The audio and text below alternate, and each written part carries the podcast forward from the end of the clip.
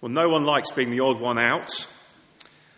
In 1951, a psychologist named Solomon Asch conducted what has now become known as the Asch conformity experiment. He wanted to measure the effect of peer pressure on an individual. So he invited people to be part of an experiment where they would be shown a single line on a sheet of paper. And then on another sheet of paper were three lines of different lengths, labelled A, B, and C. And one of those lines, A, B, and C, was very obviously the same length as the first line on the other sheet of paper. And the other two were completely different lengths. And the idea of the experiment was to go along the row of participants, asking each one to say which line out of A, B, and C was the same length as the original one. But the thing is, unknown to the volunteer participants, all the other people in the room had been briefed beforehand to answer the question correctly for the first two rounds, and then in the third round, deliberately all give the same wrong answer. And so the unwitting volunteer was then sat at the end of the row and listened to all the other fake participants answer B when he or she was absolutely sure the answer was C and 75% of those volunteers changed their answer at least once during the experiment to conform with the rest of the group against what was obviously true. Do you feel that pressure to conform? The thing is, if you're a Christian, if you're trusting in Jesus, the world can very often feel like a place where everyone else is saying the opposite of what you think. To the point where you can begin to question well, hang on a minute, have I, have I been duped somewhere? You don't really believe there's a God, do you? No one believes that anymore. It's just medieval superstition. But sometimes it's more subtle than that. You know, you Christians, you, you, you evangelical Christians, you're so narrow.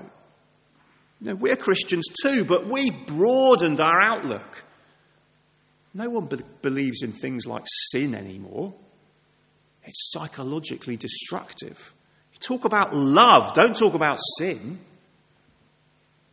And we began to see last time that this letter, this first letter of John, was written to people who were under pressure to conform to the teaching of certain other people who had previously been part of the church but had left for reasons of sort of spiritual superiority. And those who were left behind were in danger of conforming to this false teaching. And John writes to reassure them you know the real God. He appeared in history as Jesus Christ. He was proclaimed by the apostles. So if you stick with the apostles' teaching about Jesus in the Bible, you know the real God. You don't need to look or go elsewhere. Be reassured. That's what we saw last time.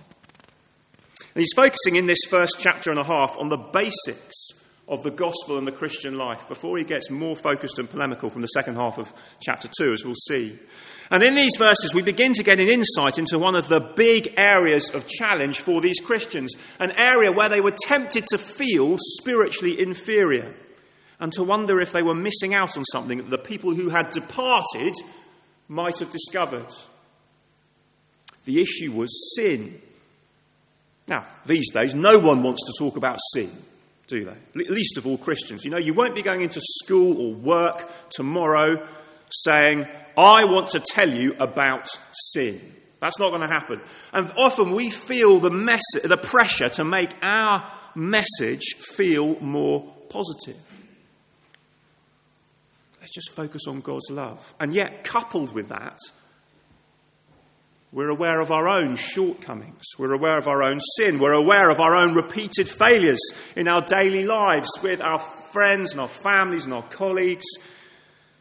And perhaps sometimes we despair. Can I ever change? Why don't I ever change? And what if someone came to you and said, You don't need to struggle like that anymore?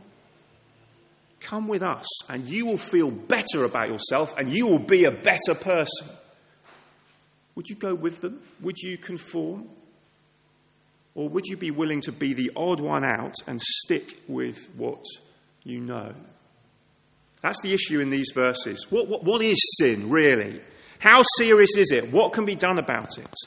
So John starts in verse 5 with God, and that we see that in the first heading the God who defines light and darkness. The God who defines light and darkness. Light is a big theme in John's writing. Uh, and we saw that in the opening verse. In, in, in his gospel, light is all about moral goodness. God is light is not the only thing we can say about God. We read later in the letter that God is love, and actually, the Bible is careful not to make anything about God the kind of ultimate thing that is true about him. But he is light, he is goodness itself. Well, what does it mean to say that he is goodness? Is there some higher standard of goodness that God himself conforms to? No, he is good. He is goodness. He defines it. Now, I am tall. And this, for, for some reason, this is regularly pointed out to me. I, I don't know why, but it, it's not okay, as far as I can see, to point out to somebody how short they are. But I have observed through the course of my life, because I've always been taller than everyone else, it does seem to be completely normal to inform a tall person daily, sometimes several times a day, that they are indeed very tall. It's true. But here's the thing you see, I do not define tallness. You see, you could take me out of the world and there would still be tall things and there would still be people who are significantly taller than me. There are such people, they do exist. And you could take tallness away from me by removing my feet or something like that. But I would still be me. I'd be changed a little bit, but I'd still basically be me. But God is not good like that. There is no goodness apart from God because in the beginning, God was always there. As we saw last time, the eternal life, as he emphasizes in those first few verses. So if you, if you took God, and if you took goodness away from God, he would not be God at all. He is always perfectly, unchangingly good. As good as you can possibly be. He is the definition, the standard of what goodness looks like. And by using this metaphor of light and darkness for good and evil, John is saying sin is like darkness. It's not so much the opposite of good as the absence of good, the absence of God, not going his way, in other words, putting myself first.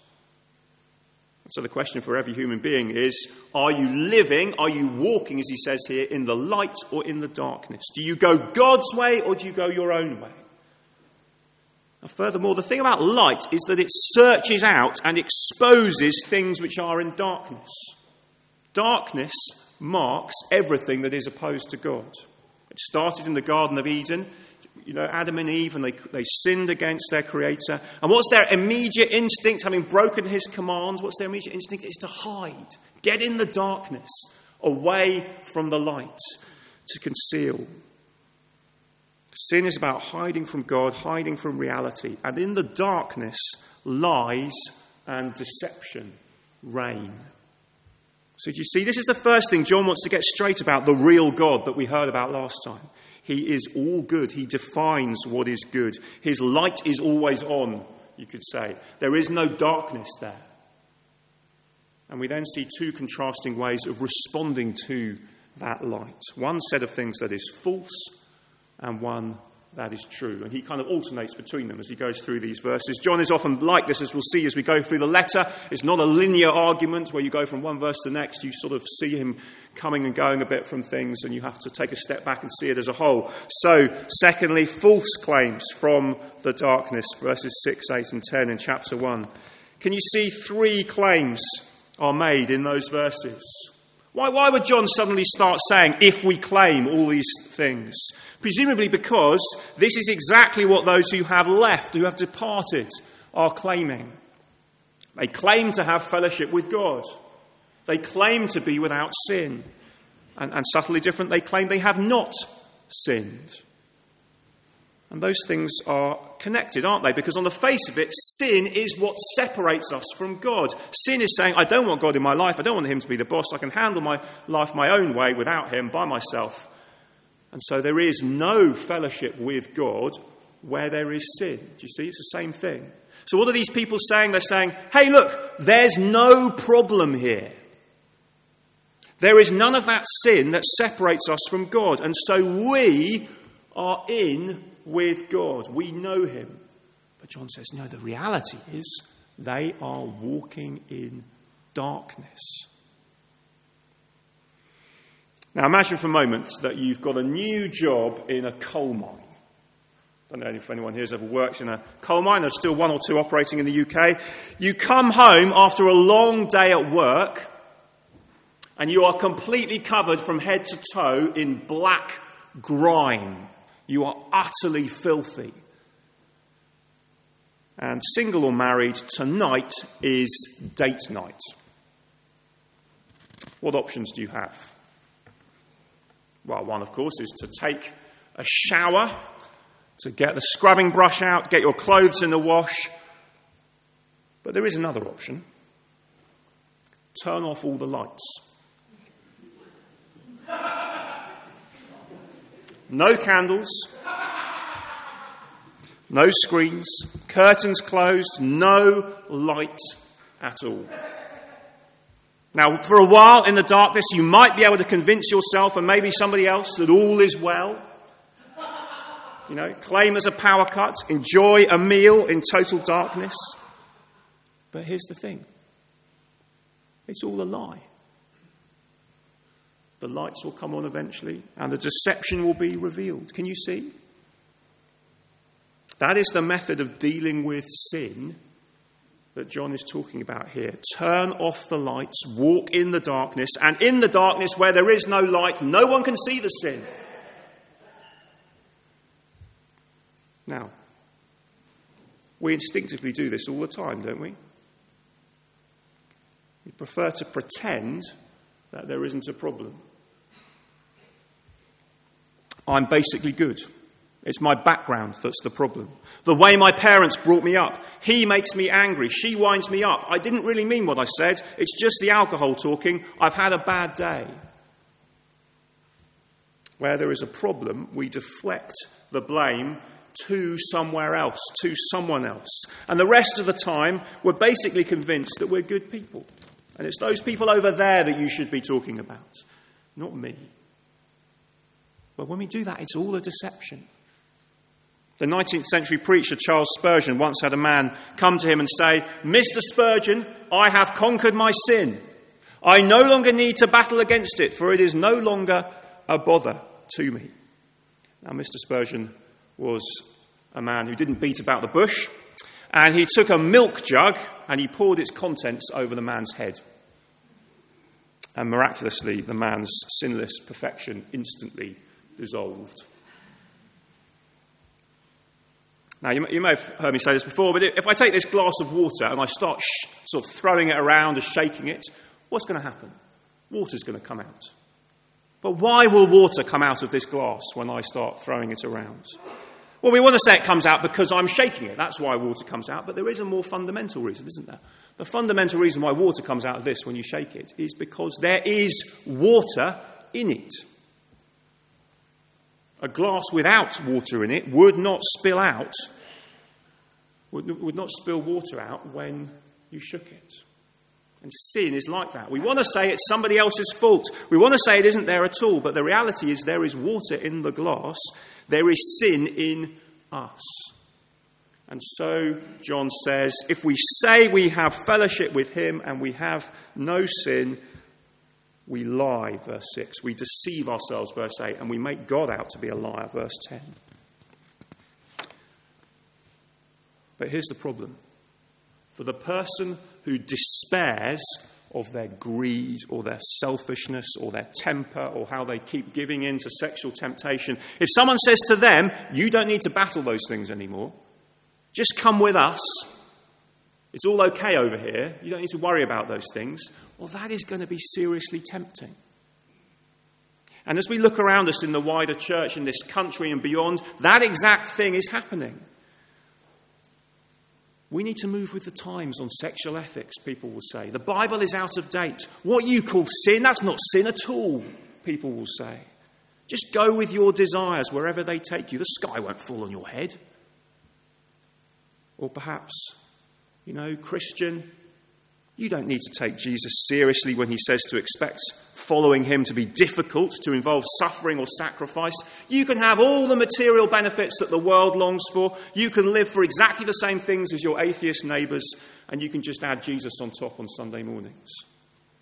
When someone offers me what is in effect a gospel free of sin, free of challenge, it will sound attractive. But John says, if you say there is no sin, if you say you have not sinned, it's all a big fat lie. Don't be deceived. And then, thirdly, the alternative to all that is true life in the light. True life in the light. How then can you walk in the light with the God who is perfectly good when you are not good. Well, verse 7 through the blood of Jesus. Verse 9 if we confess our sins, he will forgive us, he will purify us. Chapter 2, verse 1 he writes so that we will not sin. That's his overall desire, so that we won't live in the darkness. But the answer is not to try harder not to sin, just to do that. No, if anyone does sin, pull your socks up, try harder. No, he doesn't say that. He says, if anyone does sin, we have one who speaks to the Father in our defense Jesus Christ, the righteous one. Now, this is really important to grasp. You see, walking in the light doesn't mean being perfect. Walking in the light doesn't mean cleaning the grime off ourselves, smartening up our act. That's what so, so, often what people assume it means. And that may be why we end up preferring to hide in the dark. You know, I don't want a life full of guilt in the light, constantly feeling not good enough, constantly having to clean myself up as if it all depends on me. And so we settle for a life of deceiving ourselves in the darkness. Sometimes we do that as Christians. We go for days, weeks, we think, oh, I can't pray, I can't even go to church because I've done this particular thing or whatever it is. Or sometimes people do it in a much bigger way and they, they, they just turn their back on Jesus altogether. I'm not that bad, really. It's Christians, it's the Bible. They make me feel guilty. No.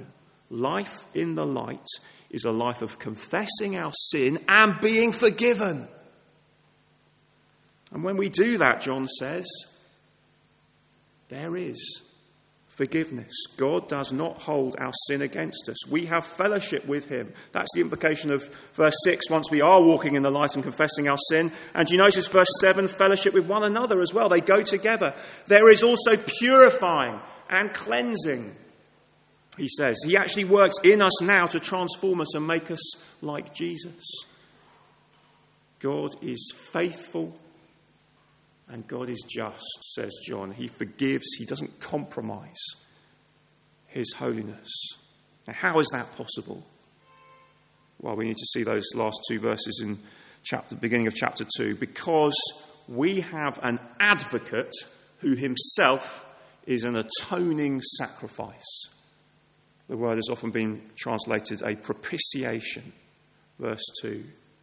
The reason we can walk with God and have fellowship with Him in the light, even though we sin, is that Jesus has taken the consequences of our sin, the judgment we deserve from God. He's taken that on His own shoulders at the cross. And He stands now as our advocate in our defense. And as John Stott put it, this is not love pleading with justice, because this is sometimes what people think this, this is about, uh, as if loving Jesus has come into the world and he's the loving one, and he has to stand and plead with an angry father. And what's he saying? Please, God, overlook their sin just one more time. Please, just, just give in a little bit. Sweep it under the carpet. No, it's not that. This is justice pleading with love, because justice has already been done at the cross. The judgment we deserve for that sin that we committed this morning, if we're trusting in Jesus, that has already been taken by Jesus. So we confess and we trust and we know we are forgiven. So we can walk freely in the light with God despite our ongoing sin. Because when He looks at us, He sees not our sin, He sees Jesus. And His blood now cleanses us and transforms us daily. You may have fallen short of who you know God wants you to be, even this morning. But confess your sin, be honest about what has happened in your heart with God. And when God looks at you, He doesn't see that sin that is burdening your heart, He sees Jesus speaking in your defense. He's already died for you. It is done. Now enjoy life in the light with God, free from guilt. And says John, verse 2, this is not just for our sins, but for the sins of the whole world. That's a phrase over which a lot of ink has been spilt. Does John mean Jesus died to take away the sin of every human being, whether or not they trust in Jesus?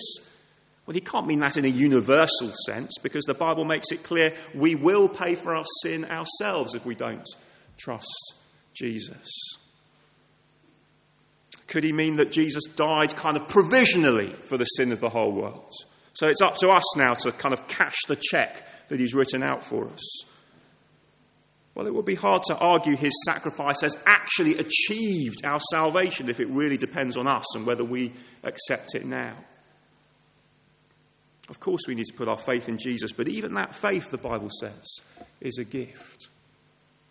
It's all about what he's done for us, not in the end coming down to us and whether we get ourselves together and trust in him. In, in John 3:16 we read a similar thought. God so loved the world that he gave his only son. And the emphasis in that verse is on the greatness of God's love. He loves even the world in its sin, in its rejection of him, so that in the second half of the verse, anyone, anyone at all who believes in him should not perish, but have eternal life. So, do you see what this means? It means for the sins of the whole world, walking in the light is open to anyone. From any background, whoever we are, whatever we've done, trust Him. And be reassured, therefore. Walking in the light doesn't mean being perfect, it means being honest about our sin, not trying to minimize it as we so often do with, it, with ourselves in our own hearts, in, our, in the way that we interact with each other. We think, no, I've got to excuse things. No, no, you can be honest. You can say, look, I've messed up. I've done what is wrong, but let me ask for your forgiveness and let me then trust in Jesus, knowing that I am forgiven. Will you forgive me too, as God has forgiven me? When we despair, at our sin and we struggle with our failings and we battle temptation, be reassured. This is not a sign of being in the darkness. Because in the darkness, no one bothers to struggle. No one cares. They don't talk about sin in the darkness. So, no, everything's fine over here. You don't, you don't need to worry about that. No, when you struggle and you feel like, oh my goodness, I've, I've messed up again, now that's a sign of walking in the light. So don't then wallow in your sin. Go to the Saviour, go to Jesus, go to the one who speaks to the Father in your defence, and know He has already taken the punishment for you. Go to Him daily. And this also then means that if you're wondering about new teaching that you've heard in, you know, in, a, in a church or, or, a sermon online or a podcast or a book, and it sounds attractive, it sounds like it's onto something that you, you've not heard before, you've not seen, listen very carefully to what it says about sin. Because if it plays down sin, if it says it's not such a big deal, well, it's as dangerous as a kind of quack healer who, who claims you can cure your cancer with 30 minutes meditation a day and no medicines. No, sin is deadly serious, but there is a cure in the death of Jesus. And you can walk with God in the light today, despite your sin, because of Him. In those studies that Solomon Asch conducted about social conformity, the number of people who gave in to the majority wrong answer was reduced pretty much to zero when they introduced just one or two other volunteers who were able to give the right answer alongside one another. That's all it took for them to be reassured that they hadn't gone mad, that they should stick to what was obviously right. We need one another to reassure one another it's okay, this battle with sin is normal. Keep coming back to Jesus at the cross. But we won't be able to do that if we're not honest with one another about what we struggle with and about the ways in which we all, you, me, everybody, need the forgiveness of God. If you're not yet being honest with God about your sin and coming to Him for forgiveness through Jesus' death, hear that invitation that is implied in verse 1 of chapter 2. We have an advocate with the Father, one who makes us right with Him when we trust in Him. Come out of the darkness and walk in the light. Just put your trust in this Jesus. And if you are doing that already, be reassured in the battle, in the mess, in the daily failures and weakness. Confess your sin and stick with the Saviour who died for you and died for me. Let's pray.